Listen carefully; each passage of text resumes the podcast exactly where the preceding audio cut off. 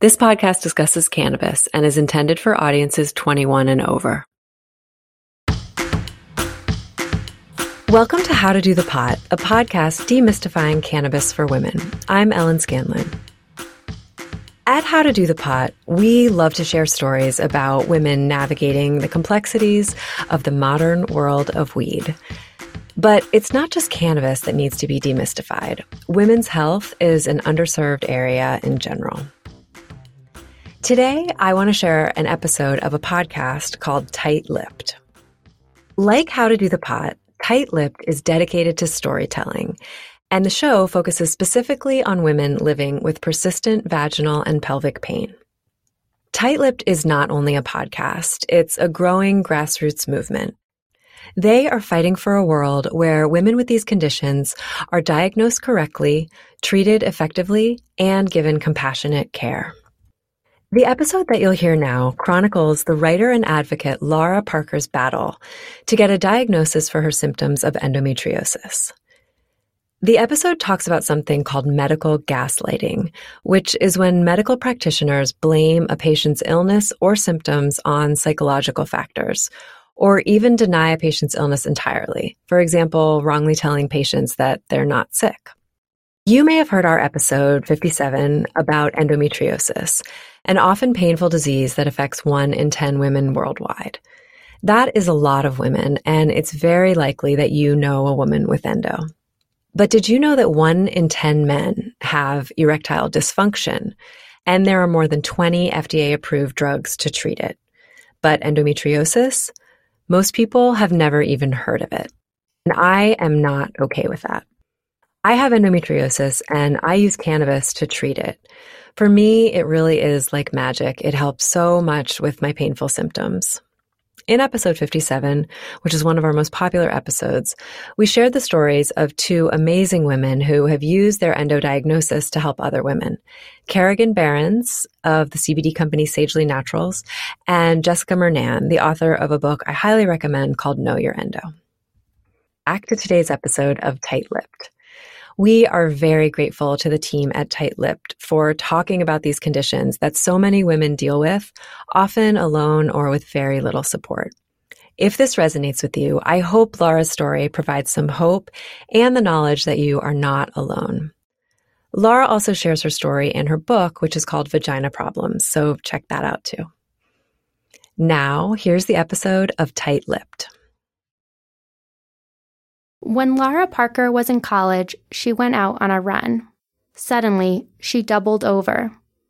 It felt like someone was ripping her open from the inside out. I just was overcome with the worst abdominal pain I've ever experienced in my life. I crawled to the women's bathroom. I was screaming, vomiting, writhing in pain, delirious with pain, started hyperventilating. Somehow, she managed to reach a friend who called an ambulance. The doctor at the ER, after I arrived in an ambulance, mind you, literally told me to just take ibuprofen next time. The doctor said it was just period cramps, that Advil should do the trick. Except Lara wasn't even on her period. When her dad got to the hospital, he was just as shocked and upset by the doctor's response. That made Lara feel better. She insisted that it couldn't possibly be period cramps. But as the pain meds kicked in, she started to question herself. Once they get the drugs and once the IV starts to hit and your pain lessens and you come out of it and you're okay, well, maybe I'm just being dramatic. But it was real. The pain was from an ovarian cyst bursting inside of her. Even so, the experience in the ER made it harder for Lara to trust her own instincts. When I think back on when I started to, question my own sanity, it was that moment.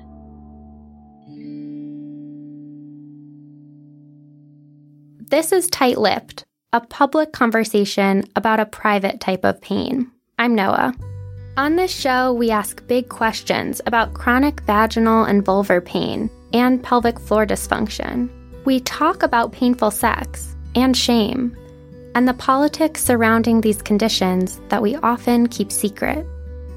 In past episodes, we've heard how doctors and others often dismiss vaginal pain. In this episode, we're talking about something a little different, when we start to question ourselves, when our reality becomes cloudy and foggy, and we stop trusting our own lived experiences. We're talking about what some patient advocates call medical gaslighting, when a healthcare provider makes you question your sanity, or if your symptoms are real. We want to know what the consequences are of not being believed. Did I dream? Did I really dream? Yes, Paula, you dreamed it. You dreamed all day long.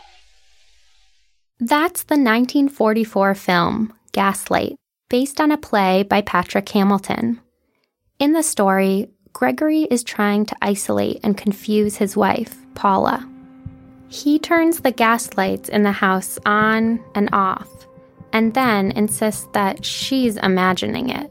Are you telling me that I've dreamed? Everything. All that happened. All that did not happen.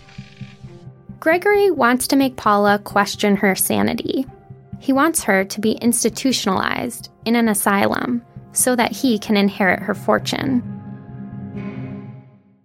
Psychologists in the 1970s began using the word gaslight as a clinical term to describe the abuse portrayed in the film. To be clear, gaslighting is often used to describe a specific form of domestic abuse, when a partner, family member, or intimate figure tries to manipulate someone, repeatedly convincing them that what they think happened didn't. Dr. Paige Sweet has done research on how gaslighting works. Sweet is a sociologist and postdoctoral fellow at Harvard.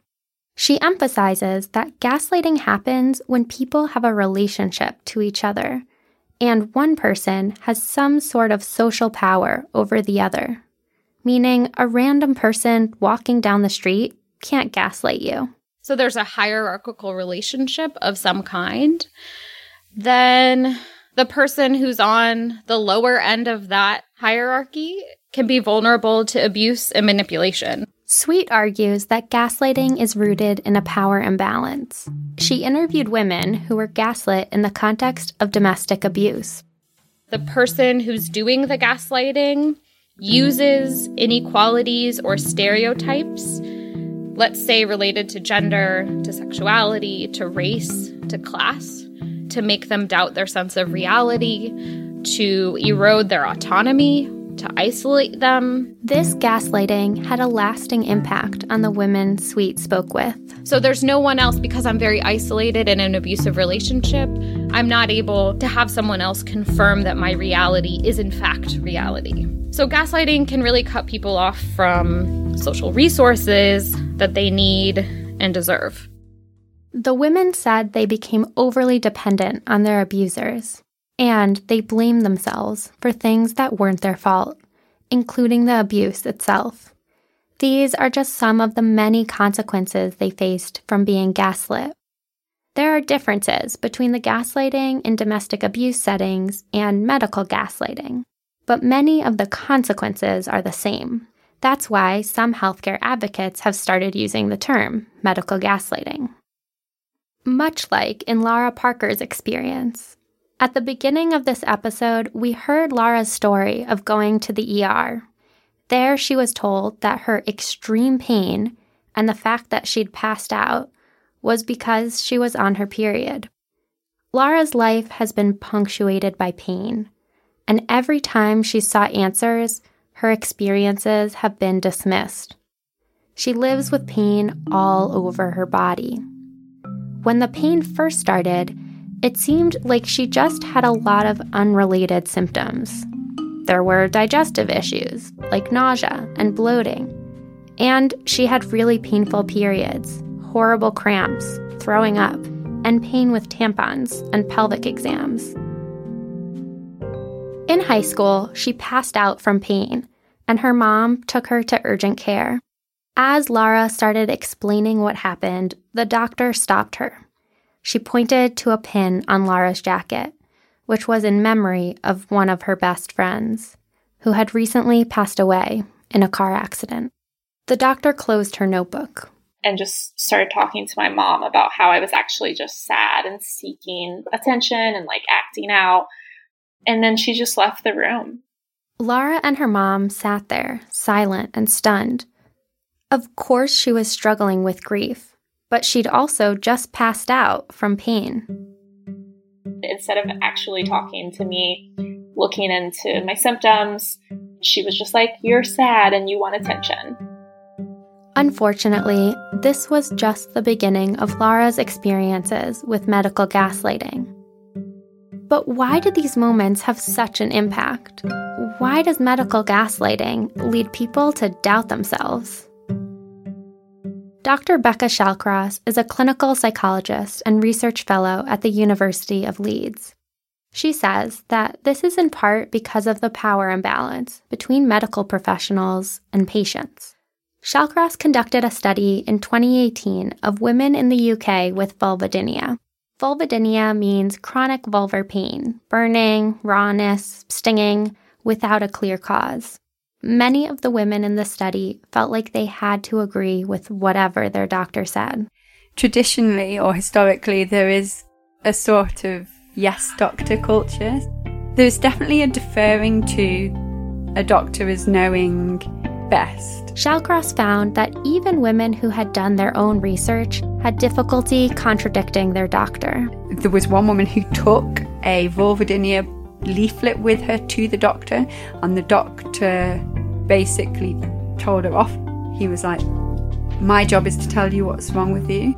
Lara went through something similar. No one really knows what to do in a situation where a medical professional is either A, telling you that what you're feeling isn't real, or B, just like not doing their job. They're in a position of power. You're not.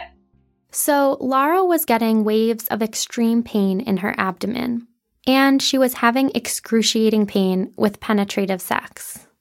The guy that I was seeing said to me, like, "What is wrong with you?" So I knew that, like, maybe me screaming out in pain, like, wasn't the normal reaction that he got. After years of consistent pain, something shifted. So the painful sex, like, because it was just absolutely humiliating and just left me feeling brokenhearted, that was sort of the fuel to my fire of wanting to figure out what was going on with me. She started Googling. She looked up painful stomach while running. That led her down a rabbit hole to a new term, endometriosis, endo for short. Endometriosis is a condition where tissue that's similar to the lining of the uterus grows in other parts of the body. It impacts 10% of people with vaginas. Like many of the conditions we've talked about, it's pretty common. But on average, it takes 7 to 10 years for people with endo to get diagnosed. Having a name for her pain gave Lara direction. So in 2012, she approached a new doctor who she still thinks about to this day. And what's interesting about him is that he believed me at first. That felt significant. Lara could build a relationship with him. She could trust him.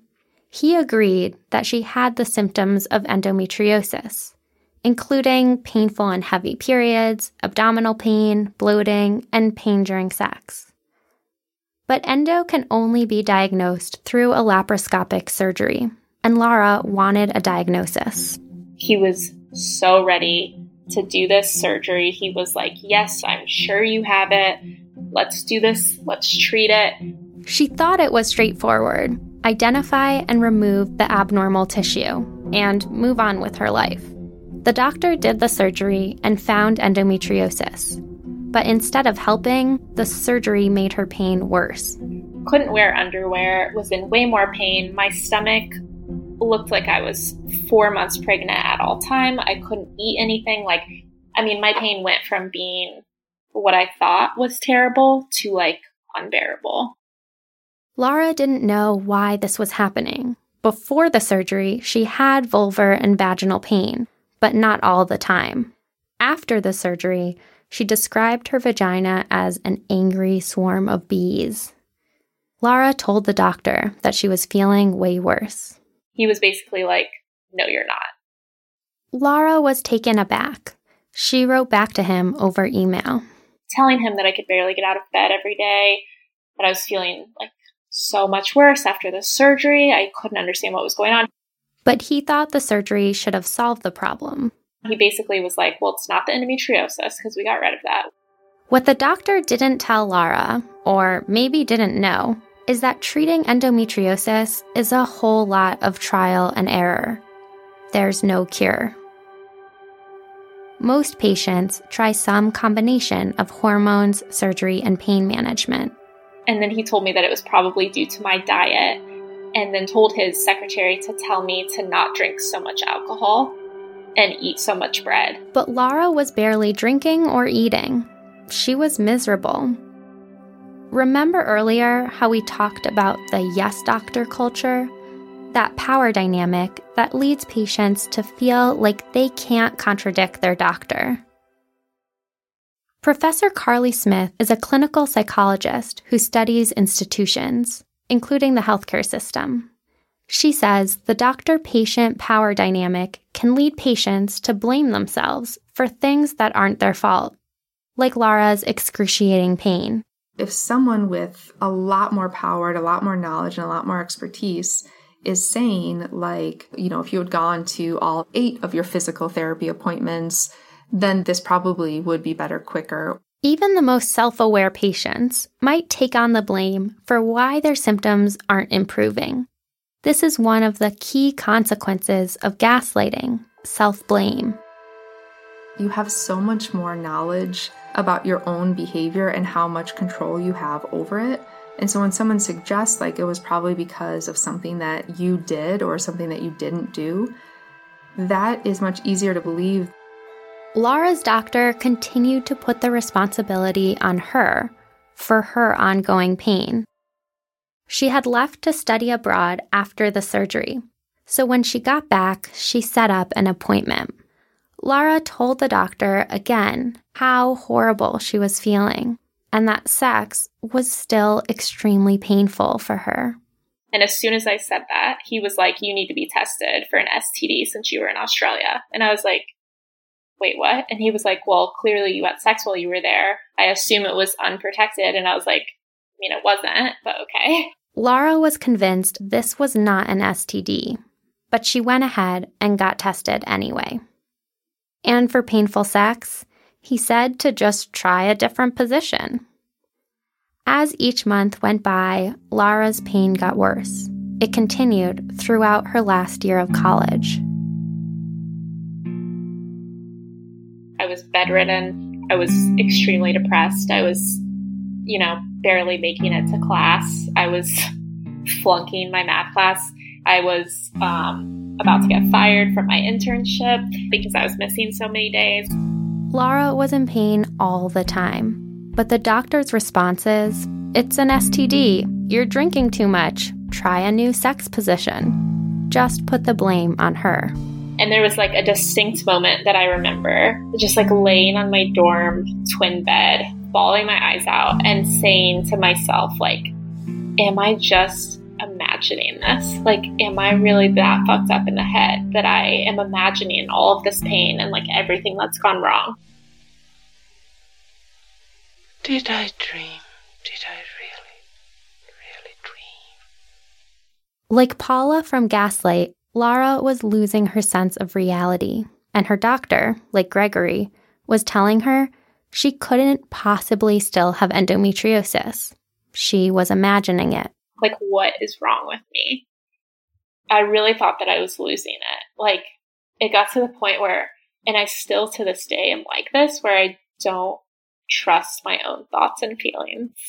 Professor Carly Smith says this is what gaslighting often does to people. It really kind of chips away at people's trust in their own intuition and trust in their own sense of reality, quite honestly.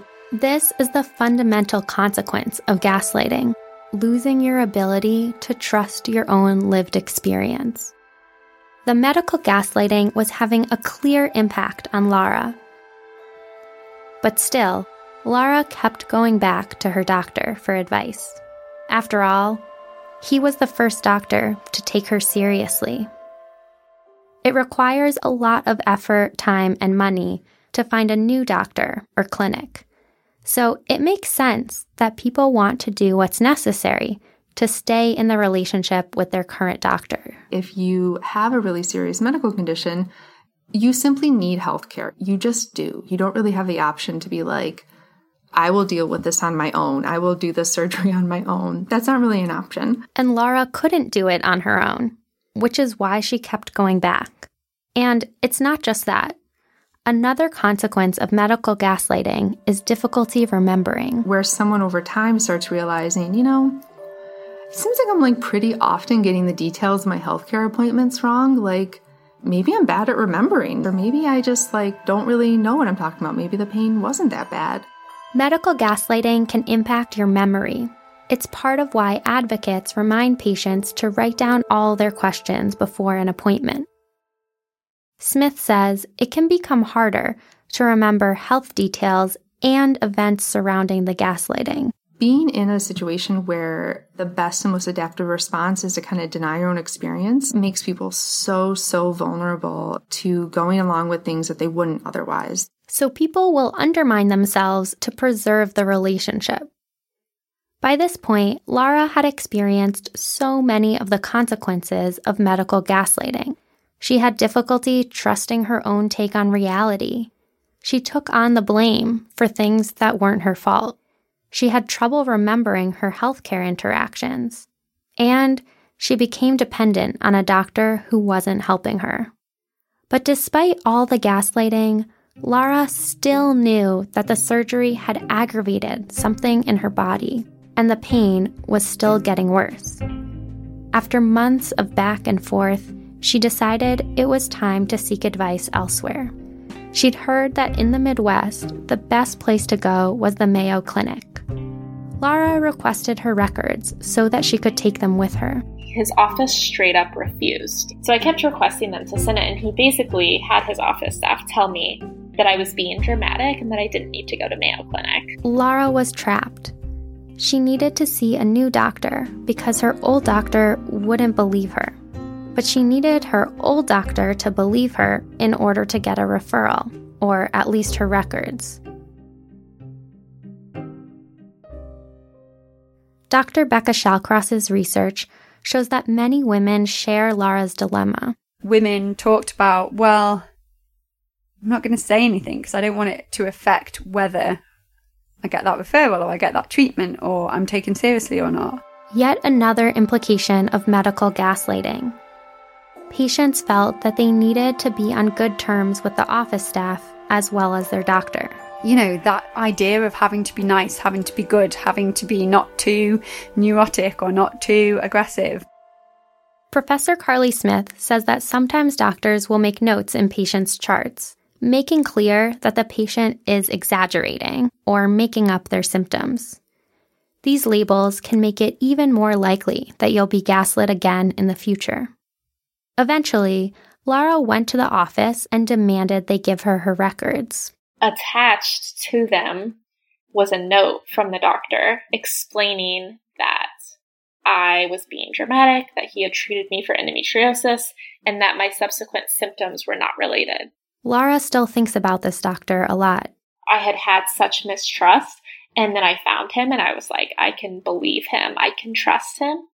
And it turns out that he was maybe the worst one of all. As you might have guessed, Lara's endometriosis was far from gone. She was right all along, even though the doctor had said that wasn't possible. Lara did end up going to the Mayo Clinic. There, she was diagnosed with pelvic floor dysfunction, and eventually with vulvodynia as well. She developed vulvodynia from the surgery, that constant burning, the reason she was always having to sit on an ice pack. Eventually, I got to the place where my pain was getting so bad that I wasn't able to work 40 hours a week. I was miserable. I was getting stoned out of my gourd every single day in order to function. Years went by. She tried all sorts of treatments, and after much thought and research, Lara decided it was time to try surgery again for her endometriosis. In January 2020, 7 years after her first visit to the Mayo Clinic, she prepared for what's called excision surgery, cutting the endometriosis out at the root. Lara found a skilled doctor who specializes in endo. Going into the surgery felt different from last time. She had spent years researching and educating herself. I was so ready to find out. I was excited. I am going to know what the fuck is going on inside my body. And that's exactly what happened. And she removed, 21 places of suspected endometriosis. The surgeon removed lesions from her bladder, her ovaries, her intestines, and many other places. And that's not all. She also had to remove a cyst, and then they also removed my appendix as well. The doctor also confirmed that she had adenomyosis, a sister condition to endo, when the endometrial tissue grows into the muscular wall of the uterus. Lara asked her surgeon what she thought happened during her first surgery, and she said that the previous doctor did her no favors. So essentially, what it actually did was not remove anything and burn the area around the endometriosis, causing it to be more inflamed. So Lara's extreme pain that had developed was related to the first surgery. It's hard to pinpoint exactly why the surgery made things so much worse. The doctor didn't do the surgery well and didn't get rid of the lesions. Afterwards, he didn't refer Lara to pelvic floor physical therapy. And endometriosis causes inflammation and is a progressive disease. Lara had gone years without treatment. I'm not going to lie and say that it didn't feel good to hear her say that she found over 20 pieces. To me, it's okay, there was something in there destroying me. This is one more consequence to add to our list. Medical gaslighting also impacts our physical health. So much of Lara's experience is an example of that. Professor Carly Smith says that experiencing betrayal and gaslighting in a healthcare system can have lasting physical impact.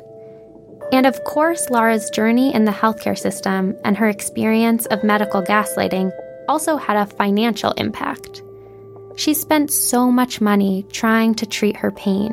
Her second surgery actually wasn't covered by insurance at all. So she had to pay $15,000 out of pocket. She's not alone. On average, a person with endo spends over $3,000 a year on direct healthcare costs. Lara is in the process of recovering from excision surgery. It can take between 3 months to a year. And while she is still suffering from chronic pain, she has moments of hope. I had this moment maybe 2 weeks ago where I caught myself just walking around my apartment singing, and I just felt lighter and happier, and I could breathe, and there wasn't this weight on my chest. Lara says that she's just starting to deal with the psychological trauma and impact of what she's been through. I, of course, still have some work to do in pelvic floor physical therapy, etc. But to be honest, my focus moving forward is really on the idea of the body keeping score. And I really don't believe that I'm going to find that relief from my pain truly until I work through that trauma. The body keeps score, a phrase and idea that comes from trauma researcher Dr. Bessel van der Kolk, meaning that our bodies hold and remember trauma. It's hard for Lara not to let the years of medical gaslighting continue to influence her, when she's talking to the endo doctor who did her recent surgery. And still sometimes she will say things to me or ask me a question about what I'm eating or something, and I will immediately become so defensive. I will put my guard up so high. I'll will shut down. I won't talk to her. I'll just start crying. Medical gaslighting has real long-term consequences for mental and emotional health. And Lara is still unpacking the relationship between her physical symptoms and her emotional experience. All of my symptoms became very apparent in the year after my best friend passed away, which was obviously a very traumatic time in my life. Deep down, I always knew that, yes, I was depressed, but I was also dealing with something real, and something was wrong with my body. Lara's story demonstrates what an impact medical gaslighting can have on people. There are so many lasting consequences. Losing your ability to trust your own lived experience, blaming yourself for things that aren't your fault, becoming dependent on a provider who isn't helping you. It can impact your memory, your finances, and your long-term physical and emotional health. And there are so many people who have experienced this. I felt like no one else really thought it was a problem, and so why should I? It creates uncertainty. It puts the blame on you in a very subtle way. This started a vicious cycle of anxiety that I pushed through for many years until I found a doctor who diagnosed me. I remember thinking, this isn't it. This isn't what's going on. She was almost offended that I was questioning his judgment. But I knew that something was off. And she looked at me like I was crazy. It really just makes you feel like your pain and your experiences aren't legitimate. Even today, I have panic when having exams.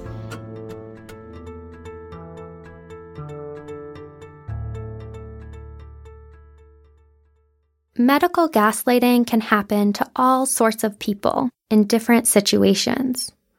But I don't think it's a coincidence that these stories we're hearing relate to people with a specific kind of pain, pelvic, vulvar, vaginal, what Lara calls vagina problems.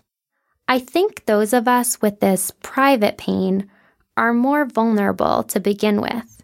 We don't have the words to describe what hurts. It's embarrassing and shameful. And now we've heard that gaslighting feeds on power imbalances. So if I go into an appointment already feeling vulnerable about vulvar pain, it makes sense that this is fertile ground for medical gaslighting. We've heard many stories by now of people whose pain wasn't believed. Part of why these conditions are dismissed or not taken seriously is because we just don't know that much about them. Our next few episodes will focus on the major gap in research and understanding of women's health. We'll hear how patients have advocated for decades to change this and to understand their own bodies. Here's a sneak peek. You'd find, though, an auditorium of women. I remember this vividly. In front, on a table, a woman was lying with her legs spread and a speculum in her vagina and a flashlight, and people from the audience would come up and look to see what they could see, to learn. Thanks for listening. If you want to learn more about Lara's story, check out the episode page on our website. There you can pre-order her new book, Vagina Problems. This episode was produced by me and Hannah Barg. Our editor is Irisa Apentaku. We also received editorial support from Ellen Mayer, Ariana Skybell, and Judah Kaufman. Thank you to Daniela Tolchinsky, Adina Brin, Joel Shupak, Heather Guidon, Crystal Dade, Talia Kaplan, Victoria Finlay, Natalie Debo, Emma Kagan, Melanie Bryan, and Katrin with Love. We're also incredibly appreciative of the professionals who gave their time and expertise to this episode. Our episode art this season is designed by Ariel Stein, and our logo is from Gabby Escobar. Melissa Guller at Wit & Wire designed our current website. You can check it out at tightlippedpod.com. The music you hear is from Blue Dot Sessions. We're so grateful to have the support of our sponsors. This season is supported by the DeRote Fellowship Alumni Leadership Award, the National Vulvodynia Association, and the Vagina Collective. Thank you so much, and we'll be back soon.